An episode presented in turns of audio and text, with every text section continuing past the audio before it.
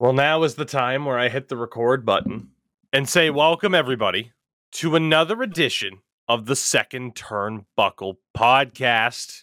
My name is Tougie, joined as always by the illustrious, Nope. the incomparable, Not up. the definitely not intoxicated this week, yeah. This is going to be a poor performance. Crash Andrews, everybody. I I'm so glad we're not doing video because I look like a fucking trucker. I just caught myself in the I'm going to start a convoy and I don't know what issue we're going to challenge. All right. but- well, oh my I gosh. definitely, I definitely didn't just take a screenshot of our call to put this out on Twitter after the fact at Yeah. Second Turnbuckle. to ND Turnbuckle on Twitter, everybody, as I'm sure you are well aware. Here, that might be my new monitor, like background, my new. I'll, I'll know. give you the full so that you can do like a much better screen grab. That's a beautiful thing. Tremendous. we got it. We're good. Yay. Oh, goodness. So, another week in the world of wrestling, and boy, did nothing ever happen ever. Yeah. Yeah, hey, hey, did Bray Wyatt have a match? Sure didn't. He's not important enough to be on the pay per view. Come on. Ugh. Bray Wyatt was so much better when he wasn't around. Like the hype for Bray Wyatt was so much better when it was White Rabbit. It was amazing, and then he showed up. It's almost like like you have a birthday party and that one friend shows up that you kind of hope didn't. Mm, Yeah, that's, Your mom that's made where you invite him. Yeah, yeah, yeah. That Bray is- Wyatt. That is record time for you giving out about Bray Wyatt, by the way. I'm I'm so disappointed, and you called it. I will give you all the credit in the world because when we talked Bray Wyatt, when we talked about, um, when we talked about like who was it, and I'm like, oh, it's uh, Karrion Kross because he used to have a character. I'm pretty sure it's that, and you're like, no, I'm pretty sure it's Bray Wyatt, and you had your reservations, and boy, howdy, did you ever nail it? More like Uncle Howdy. Um, oh, God. this has just been one i have never seen because i'm even thinking like seven when Dustin Rhodes went over to wcw like how terrible of an execution this was but at least can you hear my dog barking by the way A little bit. It's okay. yeah Just Um, riled up as well about Bray Wyatt. She's aren't we all? pissed. um, at least seven. At least Dustin Rhodes got in the ring and said, "This is sucks. This is stupid." And it turned out actually to be decent wrestling television for that moment, and then it died again. So Yeah, so we'll start off today's episode by talking about Survivor Series and the, the week that was with the WWE side of things, because as you mentioned, you know, there was no Bray Wyatt presence on Survivor Series whatsoever. It was limited to SmackDown the day before and a continued feud with LA Knight and continuing the promos in regards to the split personality and I just want to be me, but I'm being forced to be the monster and the crowd chants, "Yeah, be the monster." he One of the came highest- back almost highest two months characters. ago.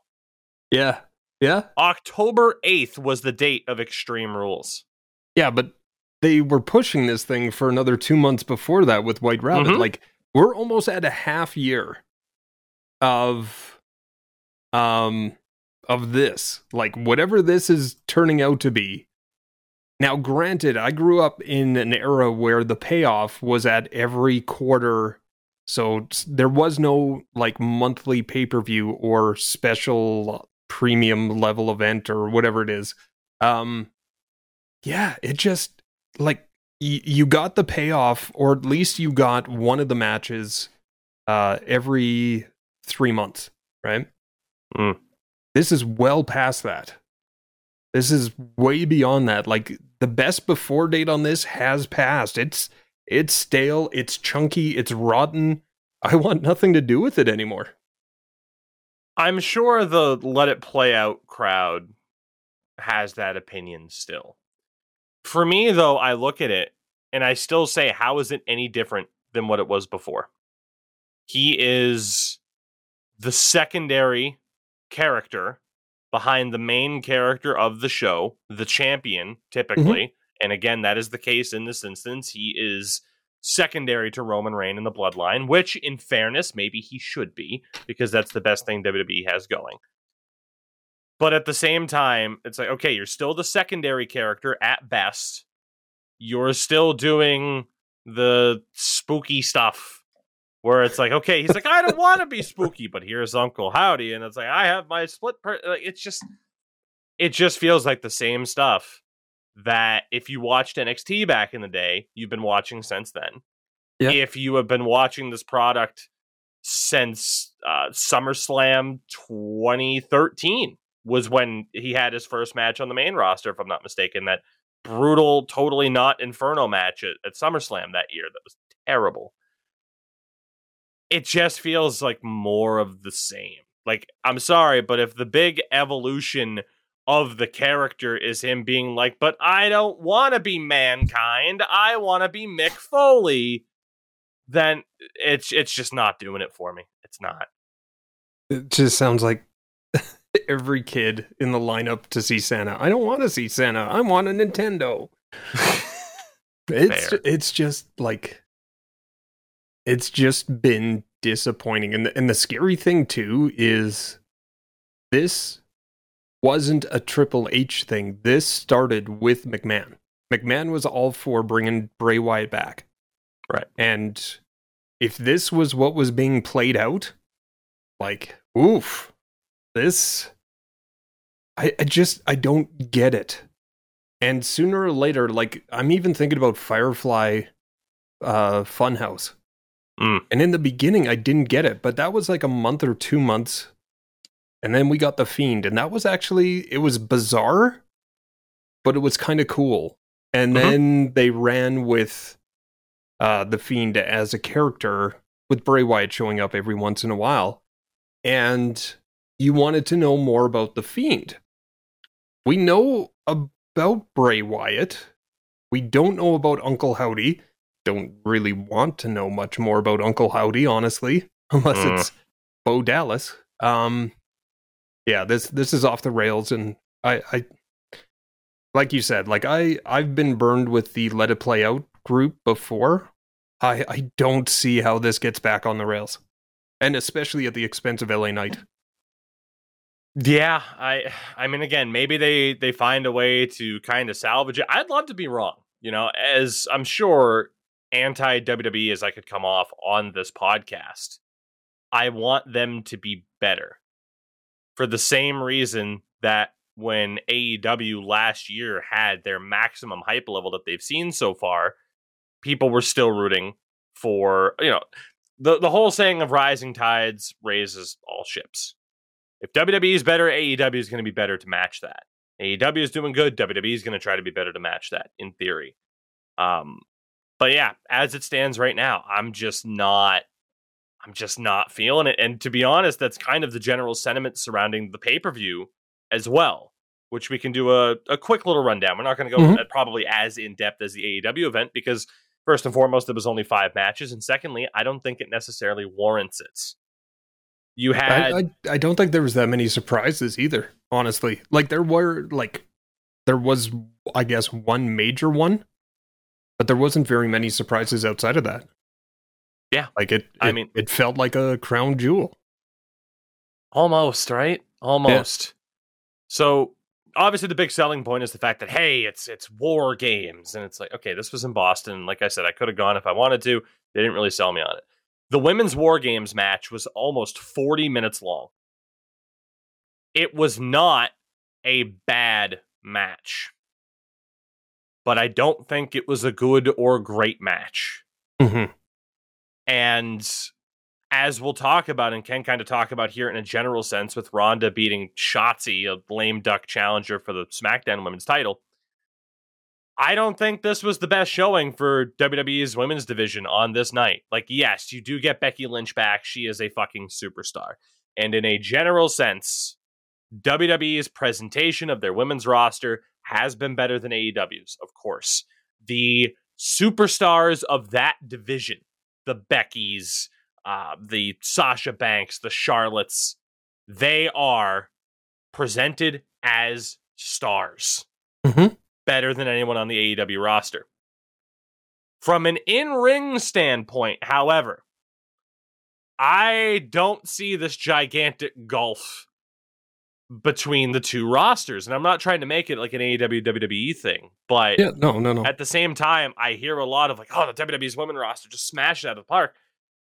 I mean, Jesus, like if you want to compare the two pay per views, it's tough to compare a War Games match.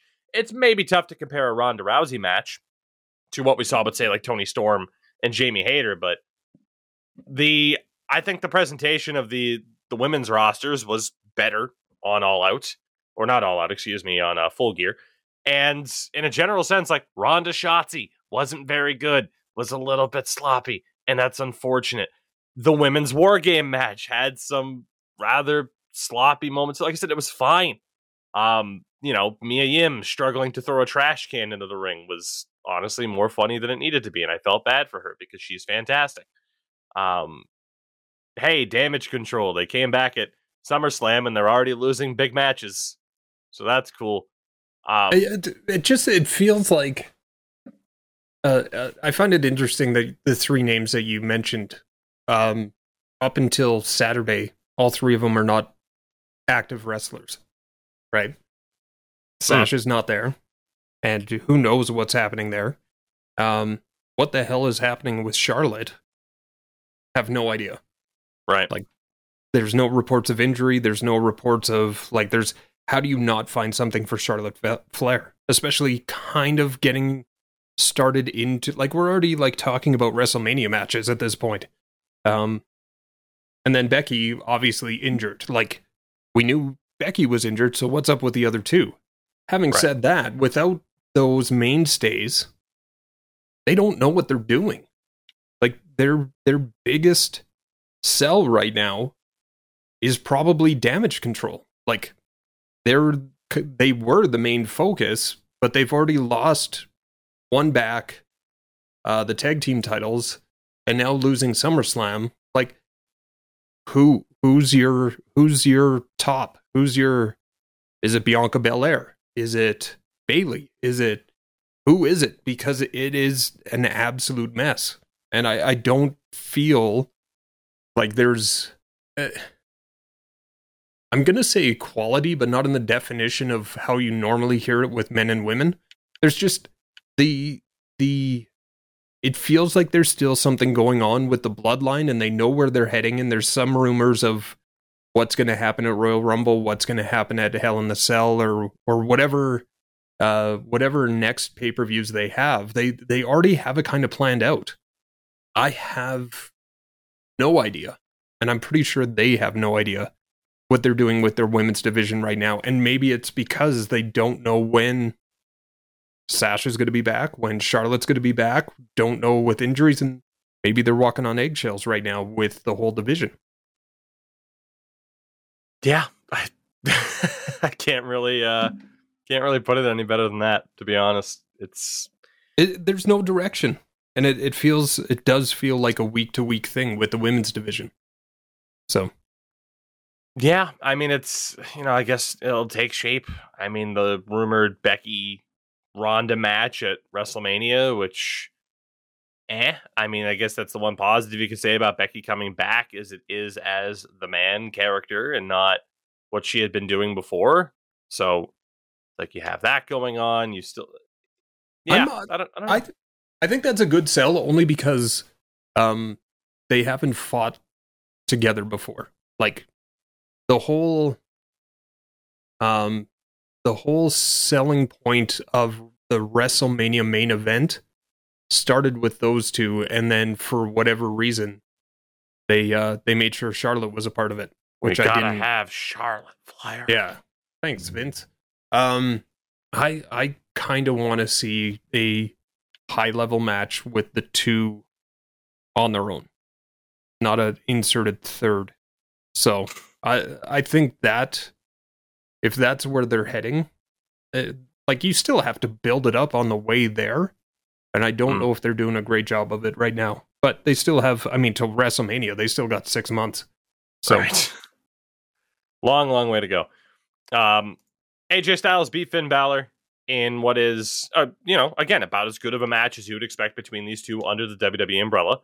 AJ gets his first singles pay per view win in like three years. and again, surprise, surprise, the Judgment Day lose a big match. Yep.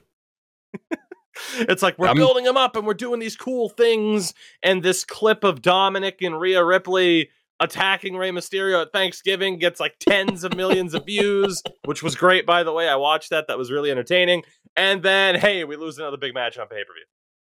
Every Yeah. time, like clockwork. I got Just- nothing here. Like, Oof. it's that that's a dream. Like, obviously, it's a dream match outside of WWE. They've done it before within WWE, and it was a banger. It should Hmm. always be a banger. But then again, there's the the cloud of like the Judgment Day on it, and it just like I I don't get it. I don't understand the Judgment Day. I mean, I know it was a different topic that you and I were talking about in in uh, uh, direct messaging there, but like you uh, and I'm sure we'll bring it up later on, but Bloodline versus Evolution, Evolution, like there's, it feels like these groups are created to elevate. Mm. You could say the Usos are getting elevated. You could say Solo's getting elevated. You can't elevate Roman Reigns any higher than where he's at right now. Sami Zayn is absolutely getting elevated. Evolution was Randy Orton and Batista, right? Mhm. And to bring Ric Flair back, like the Space Mountain Ric Flair, which we had lost for years before that, right? So, Yeah. like, these things should be to build those involved. Damian Priest is going nowhere. Mm. Finn's not in the picture for the heavyweight or for the intercontinental or anything like like th- there's nothing there. There's zero. You're What are they doing? building Dominic and Rhea Ripley. For what? For what? It's it's I mean- so dumb. It is one of the worst factions they've ever created. And I remember freaking out for the oddities. well, for Rhea Ripley, you could argue it's going to build her to, build her towards a title. Did she necessarily need this to build her towards the title? She might be more over by the end of it. Uh, for Dominic, I mean, you have to debate kind of what his ceiling is, but time will tell. Oh no, Speaking we're not of doing what the, No, we're not doing the is. we're got to let this one play out. It's terrible. right now, as we're recording this, it is terrible. Fair enough. Now, there's also Austin Theory winning the United States title in fluky fashion, of course, as a you know, a slimy heel should over Seth Rollins and Bobby Lashley. Just let it play out, Crash. This was the plan. I'm of two minds of this one. I I like Austin Theory as a wrestler. I think he's talented. I think he is one of the pillars of WWE that they should be building right now. And I, I'm not angry that he is the US champion right now. I am disappointed with the road to said title reign. Like how how's the guy gonna lose on one finisher and the other guy is absolutely just had a hell of a match. You cash in money in the bank and you don't win the title, but then you can go with a 20 minute or however long that match was.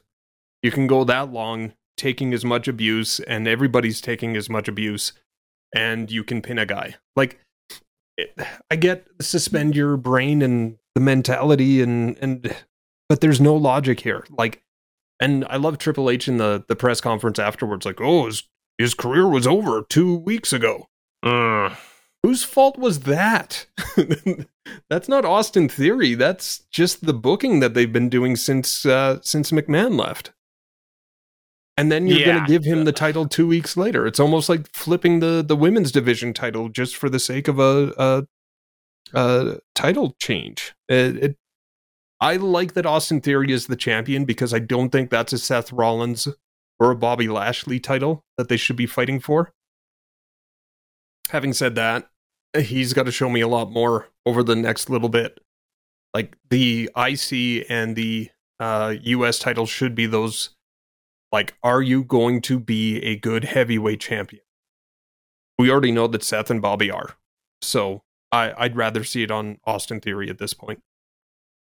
I don't like the term, but that press conference quote thank you for gaslighting your audience, Hunter. Like, no, your critique wasn't valid. Just here's our age old defense of let it play out. So, what is your story then? That it took a brutal, embarrassing failure for this guy to become serious enough to win the title by essentially lucking into it was the booking of the match. It's not like he had this big redemption in the match where he just outright got the better of these two. He lost to Pat McAfee at WrestleMania. He lost to a guy who's not a full time wrestler, uh-huh. and yet Vince McMahon came in and beat Pat, Matt, Pat McAfee afterwards, uh-huh. and then he got stunned. Like, the guy's been through enough. The guy has already had his low point. You don't need to give us another low point on Raw. Like, let the guy just give him the ball, let him run with it. Don't keep knocking his feet out from underneath him and see oh, let's see what hap- how he handles this one. Yeah, my dog's pissed off about that one too. Uh, rightfully so. Um, I'm sorry, but I I cannot and will not sit there and accept you burying the guy to death. Second Hunter takes over. He starts losing every match, fails to cash in Money in the Bank, and then wins the title in a heelish way, I will not take that as like, see, you got to let the story play out. It's like this is his vent. Like, no, yeah, no, I'm I'm not. And if you're telling me that's the story, it's a pretty shit story, to be honest. Yeah, yeah, it's it's covering your ass. Yeah. So look, I get it. You got to be a politician in the role that Paul Levesque's in. No, just not not having it with that particular story. Cool, whatever. The end the end of it is like okay, what would have been better? What they did or Austin Theory beating Seth Rollins for the title than having a one-on-one match at Survivor Series, Seth Rollins Austin Theory, and you just let those two tear the fucking house down and then right. maybe if you're telling us that Austin Theory is this his character is this serious threat, he just beats Seth Rollins. Okay. I'll, I'll do you one better. Austin Theory cashes in on Roman Reigns. Loses. Is pissed off. Attacks Seth Rollins. They have a match at Survivor Series. And he takes the US title. And the explanation is is he he knows because he even said like he's not going to beat Roman Reigns.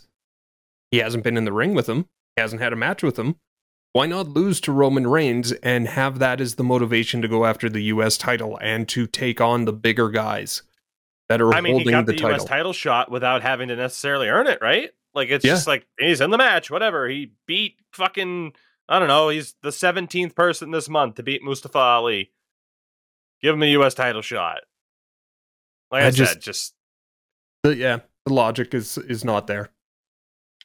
Then there's the main event and yes, hands down, the best thing WWE is doing is the entire story with the Bloodline, where they win War Games. Sami's officially accepted in. It's a phenomenal, phenomenal storyline. Is he? Well, that's the thing. How this ages. This could go down as one of WWE's best storylines ever. Mm-hmm. Long term storylines, absolutely. Yes. How do they stick the landing over the next few months. Dare I say this could be up there with Bret Owen? Because Bret Owen, I think we established, was like a year and a half to two years of yeah. build up and then payoff, and just how they always intertwined.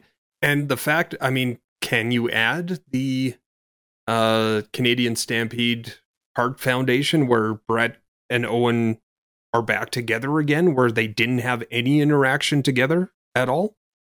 This could Yeah. be up there with that, which is one of the best stories I think WWE has told, long term stories that they've ever told. I'll agree with you with that because the buildup of how it from like Jay to Roman, um, Jimmy coming back, uh, everything, you know, the buildup of, you know, we're not the yes men to standing right behind the tribal chief. And there's inevitable finishes here, but as you've always said, like we don't know just yet, and that's actually the best part about it is we actually want to see whether or not we're right or wrong, or what they're going to do next. So, as much as I don't like them holding the all the titles and Roman only showing up on SmackDown yet holding the Raw title, like I I've got very little argument towards that it is the best thing going on WWE side of professional wrestling right now. Sports entertainment, I guess. Sami Zayn as well, so over at this stage that a lot of people could rightfully say that this inevitably falling back to he and Kevin Owens winning the tag titles from the Usos might not be enough in terms of capitalizing on the opportunity that they have here. I still i I don't know if he's ready to hold the major He title when we've though. seen what's that? He won't. And that's the No, I- thing, right? Like no, there's if- no fucking way they're going to give Sami Zayn the world title. There's just no way. Whether like he should he be should he be in a theoretical situation behind a Cody Rhodes at this stage? No. Should he be behind the potential of Dwayne showing up? No. But he is. Right. You But- always have stars like this that take a back seat to the real stars. See, Although who this. knows? Maybe in the Hunter era it changes. I love this because this is exactly what I'm talking about. Like we're we're debating what should happen and what's going to happen. And he should get that heavyweight title shot. And I agree with you that he is not the guy to to run with the title unless it's like a short-term turnaround like a Miz uh, second championship. But having said that, if he does have that shot and he loses, then where does Sami Zayn go? Mm. Because if he loses to Roman Reigns and there's that rift, there's no going back. Like he's not he'd be kicked back out of the bloodline. It's not like he can challenge within the bloodline.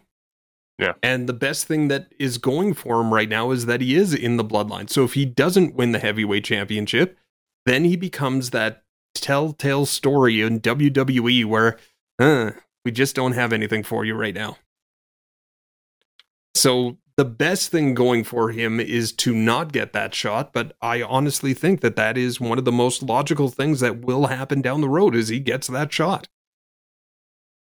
All the potential in the world for this to age is one of their best storylines ever. It just depends on how they stick the landing. Mhm. Because you don't want it to be one of those storylines that we talk about until the end of time where it's like, oh, it was so good, but they just didn't stick the landing. Oh, the next you can't talk about the Nexus Right. without talking about SummerSlam 2010.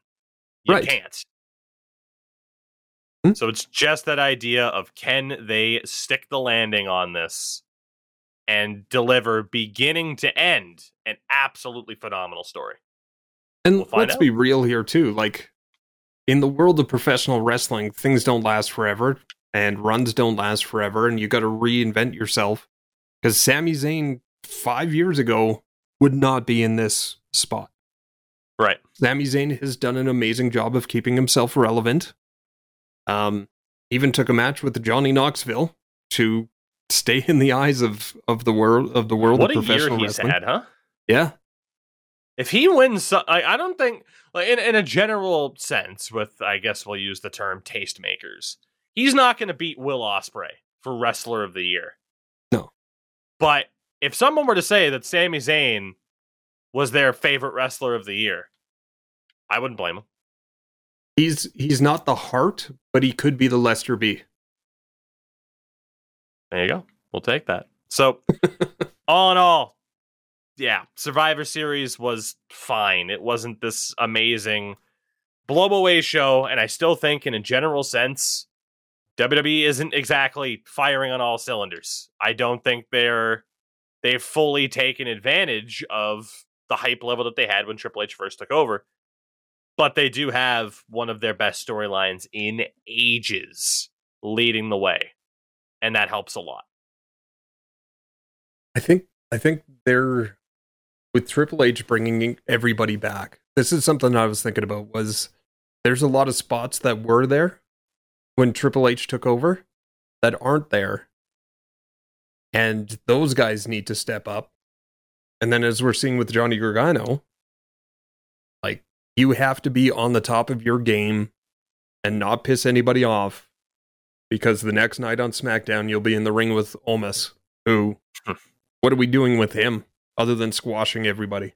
Other than squashing Johnny Gargano in three minutes. yeah. It's Fucking hell. like the the tables have slightly turned a little bit that one company's getting their stuff together and the other one seems to be in a little bit of shambles. It's just there's less biting involved in this one. Yeah, so from an AEW standpoint, you know, coming off of a phenomenal full gear pay per view last weekend, or I guess the weekend before last now, uh, you had what I thought was a very, very interesting edition of Dynamite last week. Um, obviously highlighted by the Elite Death Triangle match, which obviously the you know the crowd very much, very much against the Elites, um, more so than I certainly thought they were going to be. You also had the Bucks and Kenny Omega leaning into the CM Punk side of things more than anybody I think ever thought they would, with mocking Punk's attempts at the buckshot lariat, Kenny Omega biting somebody a la Ace Steel. Still very surreal, and I stand by um, a point that I had made in that I think this goes down as at least so far one of the very few moments that can rival it doesn't surpass it in my opinion but it belongs in the conversation with Shawn Michaels on Raw in 2005 in Montreal taunting and teasing that crowd into thinking that Bret Hart was going to show up. They they missed the opportunity because that actually has shown up on my timeline and, and Facebook and Twitter uh, all day today. Um, one of the greatest promos in WWE history Mhm. for the fact that he couldn't stop talking about Bret, couldn't stop talking about the screw job seven years later, and then Bret Hart's music hits. And this is in the day and age of, of dirt sheets really kind of um, taking over professional wrestling. You knew that if Bret was going back, we would have heard about it. And Bret's music, and I got fish hooked. Uh, Montreal got fish hooked. Mhm. I don't see how they didn't capitalize on that, considering how much love they have for Bret Hart and everything that they do. Maybe that's why, because it is Shawn Michaels, one of Shawn Michaels' finest moments in, in WWE as a heel. Um, but how great would it have been in Chicago to have the elite go out? Because they're obviously referencing CM Punk, so why not have them go out and talk about it in Chicago and have Cult of Personality play, which isn't a CM Punk thing, it's an AEW thing. They're paying for the rights. That would have been outstanding. A nice callback to the Shawn Michaels promo and and Chicago would have just lost it. I think it might that might have been. Now people are arguing if what they did during the match was a bridge too far or you know, highlighting the CM Punk, the fuck CM Punk chance at full gear if that was too far. I do wonder if there is still some sort of pending litigation or if there is still an attempt to mend the fence or something like that. I do wonder if that would have been like, all right, let's not let's not go too far with this. I think he's coming back. I honestly, I think he's coming back to AEW. Because as you've said, there's money to be made in the ring. But because we haven't heard any updates, he hasn't been fired yet. The Elite are back in the ring. So how much litigation is there still to be figured out? I I think he's he's still on the roster as far as I know. They haven't made a release saying that Phil Brooks is no longer with the company. He's collecting paychecks. I think he's coming back and that's going to be one of the most bizarre, amazing, weird uh, but it's going to make so much money for the company. It's going to be one of the biggest if they put CM Punk and Kenny Omega in the ring together. That is going to be one of the biggest matches on paper that we've seen in quite some time. You want to talk? I mean, yeah. I mean, eh, you know, you want to talk about what's the what's one of the things AEW can do to get their highest buy rate of all time. It's that. Yeah. It's a elite versus CM Punk and FTR six man. Yeah, there's there that's been pitched around too is kind of one of the dream scenarios out of everything because that's kind of where it was leading before everything as well. So, well, we yeah, did find was... out there was a um, a Stokely Hathaway interview where he essentially confirmed that the firm, the group, was going to feud with CM Punk, mm-hmm. which is kind of I think what we all expected, right? Like the idea of MJF splintering off from that group did very much seem in reaction to Punk no longer being on the roster, certainly. Right. Yeah. You could tell that was the plan. Whatever the plan was disappeared with yes. the whole situation with CM Punk. I could see that easily. Yeah. So it was nice in a sense to kind of have that confirmed, I think, as we all very, very much suspected um, you know, and that's kind of what we had talked about. You know, it was very clear that AEW had like really this entire year it was set up of just having to sit there and navigate certain hurdles that were in and out of your control. Um, another example that you know was confirmed: uh, Thunder Rosa, her injury. Uh, she is no longer AEW Women's Champion. The interim tag has been dropped from Jamie Hayter's reign and retroactively from Toni Storm's reign. Uh, who knows how long she'll be out? and if she'll ever be back.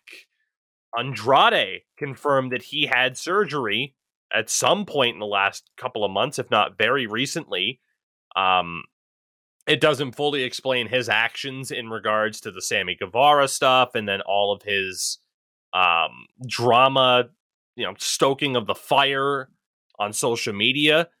Um, but that's certainly thrown plans into disarray. House of Black returned on Wednesday. This whole year has clearly been very weird um, for you know the man behind the Malachi Black character mm-hmm. and everything he's mentioned on social media. Injury is like this entire roster. It's it's all been you know their plans, the the individuals involved, like Miro. Everyone's like, where is he? He's probably hurt people were like, "Oh, they're burying Ricky Starks after his stuff with Hobbs," and he's like, "I was hurt and had stuff going on." Like this entire year has just been one set of of trials and tribulations after another. Um, I still think they're ending the year on a bit of a high note, though. But it's just interesting how you can kind of look at all these examples, and yeah, the CM Punk one being the biggest one of just like how many of their plans have had to change out of the two companies, they're the ones who are heading into 2023 with all the momentum right now. Yeah, I mean WWE, don't get us wrong. They will continue to make a shitload of money. The Royal Rumble is already lined up to be the most profitable in company history. WrestleMania is going to fucking sell like gangbusters and that's fine. But in turn, you know, in turn like talking about the makeup of these shows and these companies from their on-screen perspective, it's yeah, it's fairly obvious we're both a little bit more hyped about the AEW side of things right now. Which we weren't like a month ago, which is bizarre. A month ago, man, I yeah, a month, two months ago, it's like, man, just you know, I would I would think back to like a year ago when it was like, man, Adam Cole's coming in, Bryan Danielson's here. Um, you know, they have Malachi Black kicking the shit out of Cody Rhodes. Mm-hmm. And I'm just digging everything this company's doing. And yeah, it's it's been a rough year. You know, it's not been a perfect year for them by any stretch of the imagination. Um, but even speaking still to that dynamite, you know, we had the surprising appearance really of Jon Moxley. kicking off the show confronting Regal, telling Regal to walk away, which spurned conversation online about was his deal a one year deal with AEW? Was it a three year deal? Is he staying? Is he going? I thought Moxley was going on vacation. He's still here. Interesting. There's just. I, I love that you send me that message too. Like, oh, I guess Mox isn't getting that vacation after all. I couldn't believe when he showed up Yeah. in the first five minutes of that show. Yep. Would not believe it. Just, yeah, very, very bizarre, certainly. Um, To just it did come out earlier today too that uh, that uh, Regal has re-signed a three-year though, yeah, so he will be with AEW for the next three years. So that ends all the speculation, especially with Triple H uh, heading into War Games. Mm. uh, posting William Regal saying War Games from the NXT um, incarn- incarnations. Incarnations? yes. Just seems weird. It's the flower or in flowers. Um, but yeah, uh, having William Regal posted on Triple H's uh, Twitter feed also threw everybody for a little bit of a loop as far as the Regal going back to WWE rumors go. And in terms of other aspects of the show, because I'm still kind of not done mentioning it, you had um, an amazing main event between uh, between Chris Jericho and Tomohiro Ishii, which was shocking. Um, I have Jericho never seen- bleeding from the chest. I was gonna say I've never seen anybody bleed from the chest from strikes. Like this wasn't a hardcore match. This was a hardcore wrestling match Mm. that caused Jericho to to leak out of his pectoral. It looked like, or right down the middle.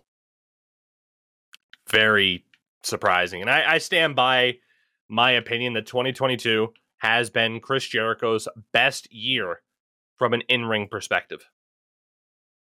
And to and I, I kind of did a little bit of research on this here too to back up my points. in uh and here let me um let me let me bring this up here really quickly because when talking about Chris Jericho, you probably think back to like 2001 he had the ladder match with Benoit, uh, the SmackDown TLC that he was a part of, uh, the match with Triple H and Austin, the power trip on Raw where Triple H get hurt, you know, gets hurt. Yep. 2008, there's the Shawn Michaels feud. All those matches, the ladder match, awesome. The next year, he had a great feud with Rey Mysterio. But in this year, there was the much better than it should have been Anarchy in the Arena. There was the match past Wednesday against Ishii. He had a great match against Jon Moxley at their Quake by the Lake special. There was the full gear match that just happened. Blood and Guts this year was done significantly better. That's the one where Santana got hurt, unfortunately. I was just gonna that- say, like, even the matches where he's one of four or one of eight, he hasn't necessarily stolen the show, but you Yeah. know he's there. You absolutely know Mhm. that Jericho's in that match, which is is an absolute compliment. He had great matches with Bryan Danielson. Uh, Forbidden Door, he was in a six man that was much better than it should have been. He had a great match with Eddie Kingston at Revolution, not the barbed wire match on Dynamite. um, he had a great match with Bandito on Dynamite. Right. Like I, I stand by it. I think this has been Chris Jericho's best year from an in ring perspective as someone who has never known professional wrestling without Chris Jericho being on his television with the exception of his break in 2006 and I think 2011, this has net like I don't think he's ever had a better year in ring, and he's doing it literally at his oldest. And last year around this time, admitted you know he admitted he was in rough shape, you know, drinking issues. Like it is astonishing that he has had as good of a year as he has. He's almost what they brought CM or what we assumed they brought CM Punk in to be, which is that guy that can elevate the others while not necessarily I would be very surprised if Jericho's playing any politics behind the scenes with this. I'd be very surprised. I'm sure he's protecting himself and protecting his character, but I I would be very surprised if he's really I think he's got more of a brain for the business where he can go out there and lose a match and it doesn't hurt him versus being worried that about losing a match um, ahead of it and bitching and complaining about it. I think he's actually been the guy that really it. I mean, they talked about Danielson, Mox, and Jericho being the three that really picked up the rubble from All Out mm. and ran with it, and there was some growing pains there. But I mean, I I can't really argue with your your assessment of it's his best work. I just I have a hard time letting go of Jericho, the Intercontinental Champion, because before there was The Miz, there was Jericho bringing that title back to um, prominence.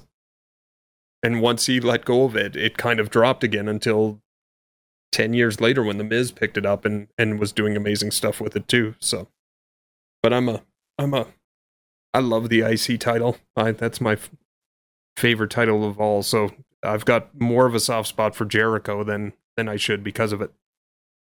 Fair enough. Um, also, wanted to mention um, I don't really pay attention to ratings or anything like that. I think it's, I mean, it's not a not a debate that's completely meaningless, but it's it is what it is.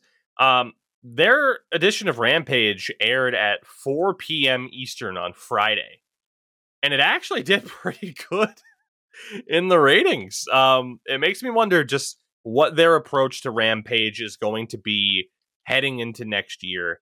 Um, you know, they had a big angle involving Dark Order on this particular show. Um, hopefully they they kind of get back to elevating that show. It's a little bit more. Like I get the idea. Like number one, the biggest issue is the time slot is tragic at 10 p.m. Eastern on a Friday night. Um, my hope is that like I don't know if you you know exactly want to make it a SmackDown esque show, but it certainly wouldn't hurt, in my opinion, to go down that route.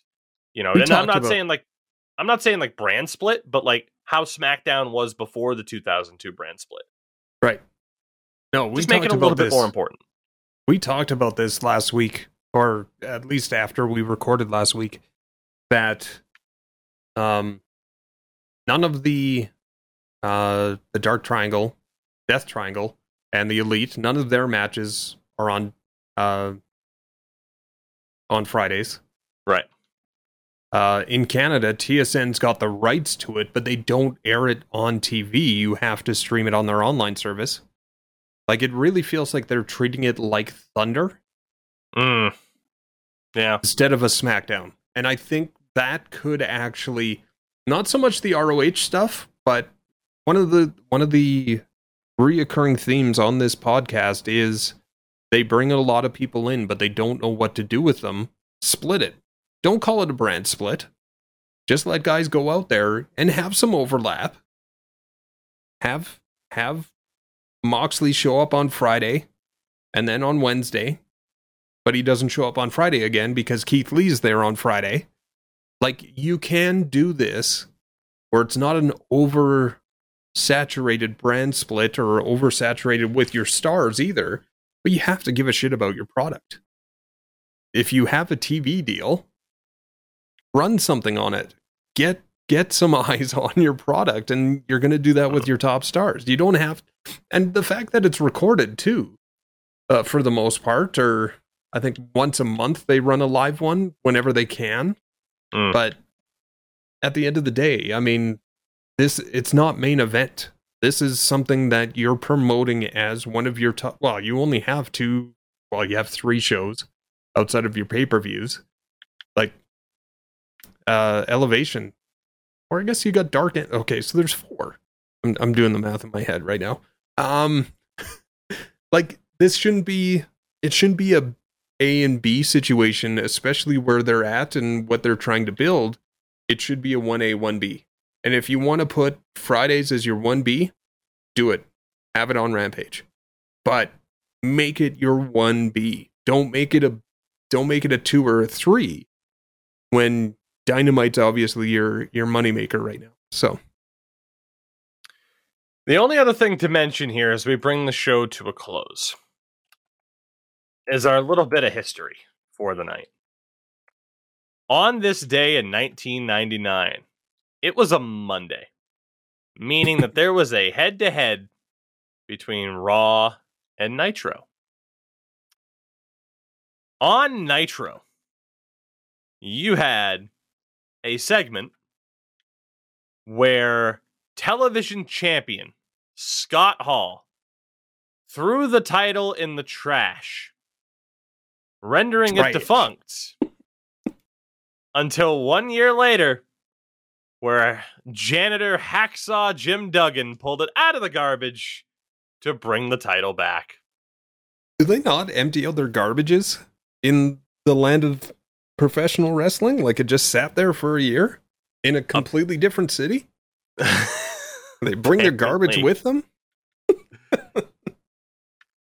oh goodness, you know I- it's I love the TV title though. I think the TV title should be, and I mean that I know that that's what the TNT and the TBS technically are, Mm. but they're. I love the idea of a a title that should be defended on every TV show, not Mm. not pay per views, but there should be a Raw TV title and there should be a SmackDown TV title, and they should be defended every episode.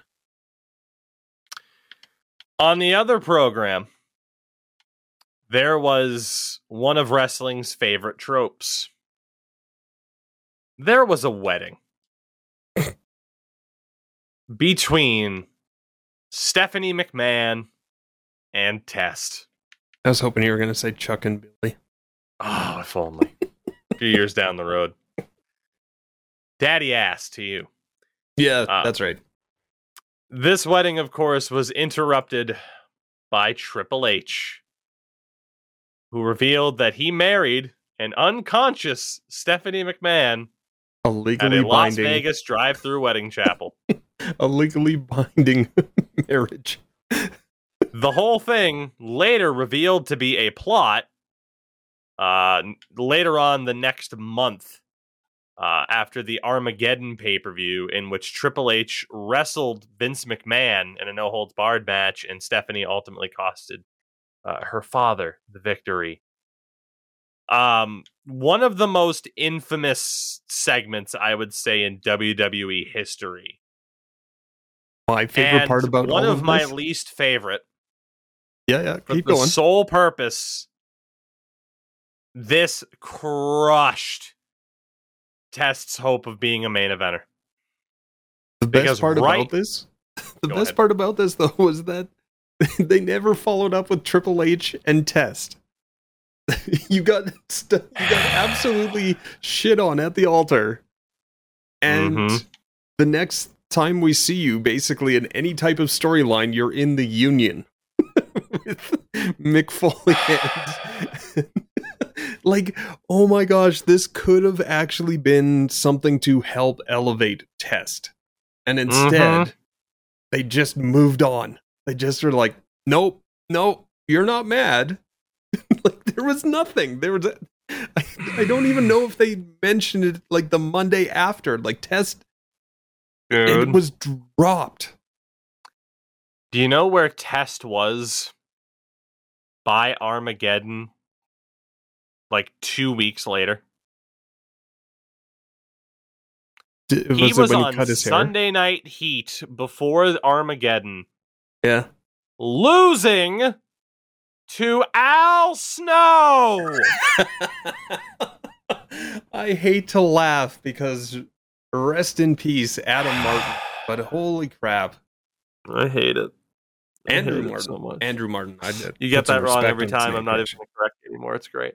Uh, did you? I don't know if you follow Ryan Satin from. Uh, no, Out I of don't. I find him to be pretentious. Do you? I just love that he actually got married down in Vegas and they recreated the passed out Stephanie and the leather poor boy backwards Kangol hat or whatever that Triple H was wearing. And I just, That I is loved funny. it. I'll give I him thought it was hilarious. Yeah, this this is one of my least favorite segments of all time. Just for the sole purpose of like up to this point, Test was fine. He was breaking through. Yeah. He was absolutely breaking through this angle with Stephanie. Uh, if you go back and watch SummerSlam 99, he gets a phenomenal reaction after a pretty solid match with Shane McMahon for the right to be able to take part in this wedding.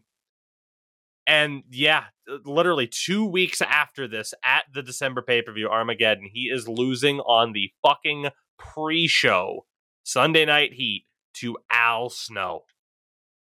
Astonishing. Absolutely astonishing. He'd recover a little bit by the time uh, WrestleMania came around, but yeah, and you know T&A, the tag team would start next year but Trish is their manager, but just Right. yeah, any shot he had of being solidified as a main event talent went up in smoke the second Triple H walked out onto that stage. Um, and apparently, this was also around the time, if not the catalyst, for uh, Hunter and Chyna's relationship to begin to fall apart as well. So this was disastrous, uh, both in a kayfabe sense and in a real life sense. If you were one Joanie Laurer, I uh I get what you're saying and why you're saying it, but I still think if they decided to run Triple H and test, that would be no pun intended. That would be the true test for Yeah. for Andrew Martin to see whether it was or not. But they just made the decision to go like, yeah, no, no, this story's done. This story ended with the wedding. they didn't even like earlier in the year. Like Billy Gunn, after winning the King of the Ring, at least got the chance to lose to The Rock. They didn't even give Test a chance to lose to Triple H. They just said, "Ah, fuck it. Here's Al Snow on Heat. Oh, you're losing, by the way. Mister, take your girl. Took his girl. Fuck. Yeah. Yeah, that's one of the like I mean, it's the logic of professional wrestling. We talked about it earlier. There is none. And this is one of the truest moments of that. Like if some dude showed up at my wedding and showed me video that he's already married to who was supposed to be my wife, punching him in the face. I don't care if it's in a ring or not. And he's a professional wrestler. Come on. Yeah, just again, like you know, in 1999, he might not have been like the most complete in-ring performer, but Right. it, I don't think Test would have just completely blown it. Um, in in regards to a- a, a match with Triple H. Now, granted, by the time the Rumble comes around the next month, Triple H has that legendary match with Mick Foley in Madison Square Garden. But at the same time, I'm looking over this. After this ceremony, Test then had a short feud with DX. On the December 6th episode of Raw, Test and Kane were defeated by Triple H and X Pac. DX would go on to break Test's Not even- nose. Not even the New Age Outlaws, Triple No. H and X Pac. DX would go on to break his nose and force him into matches like a handicap match against Big Boss Man and Albert. On the December 12th episode of Heat, Test faced Al Snow in a losing effort. The next night on Raw, Test teamed with Triple H to face the New Age Outlaws, resulting in Triple H turning on Test and assaulting him. no, you don't say. Sting, you can't trust Ric Flair for the 12th time. the next week on Raw, Triple H would continue to torment Test by putting him in a handicap match against the New Age Outlaws. Then on January 17th, Test beat the Big Boss Man to win the hardcore title, and then he was in the Rumble match, and then he lost the hardcore title on my birthday in 2000 to Crash Holly, which was awesome, and then he turned heel to start up T&A. Not only did he not get the match with Triple H, they fucking character assassinated him. Mhm. Like was- you took a guy who was on the cusp of maybe being like an upper mid carder who you can occasionally get a good program out of who's over as a face, and you fucking neutered him within three weeks. I I'm will sit- never be over this. I'm sitting here just slightly enjoying this, mainly because I absolutely loved the McMahon Helmsley era, where there'd be a match and then Triple H would just walk out and like, by the way, uh, no DQ, uh. like they just walked out and or it'd be like The Rock and Stone Cold would have a match and they'd be like, by the way, uh, it's a hardcore match. Uh, like it would just like they would just come in like it was it was kind of cool the chaos that they created, but and I can see that being you know how they got the New Age Outlaws into a match with Test and a like a two on one every week or or whatever. It just like as I'm sitting here just reminiscing about the McMahon Helmsley era, God, what test could have been if uh like again like the booking of this and where they should have gone and where they went are well, it's a 180 it's so bizarre the story of uh test career I will never, ever be over it. With that, Mr. Crash Andrews, I think that is another week in the books. I am kind of looking forward to seeing what happens on both main roster shows, as per usual, but we'll see if next week I can have as impassioned of a rant about a storyline that took place 23 years ago today. you know you know what we get to talk about next week whatever this iron iron survivor match is on NXT like Oh, we can boy. spend the whole hour trying to figure out the rules. what the hell it is. And we get X Pac, and we get Shawn Michaels, and we get a whole slew. I think Molly Holly's coming back to explain a bit of it. I can't wait. Convince me Vince Russo is not currently booking in NXT. Convince me. Good luck. Oh, I mean, freaking believable. the demon hasn't come back yet, so there's that. Uh, God, bring Yet, back the yet. Kiss demon. I should say What? yet. Is Dale Torborg still alive? Oh, that's a good question. And mm, Thank God he is. We Oh. love you, Dale. we love you. hey, come on the podcast anytime. Yes, we'd we'd love to talk about your thoughts on Test being character assassinated by the powers that be. that'll be that'll be the first question we ask any guest that shows up on the podcast. So, You're Andrew just Martin. pissed off about Test as I was and still am.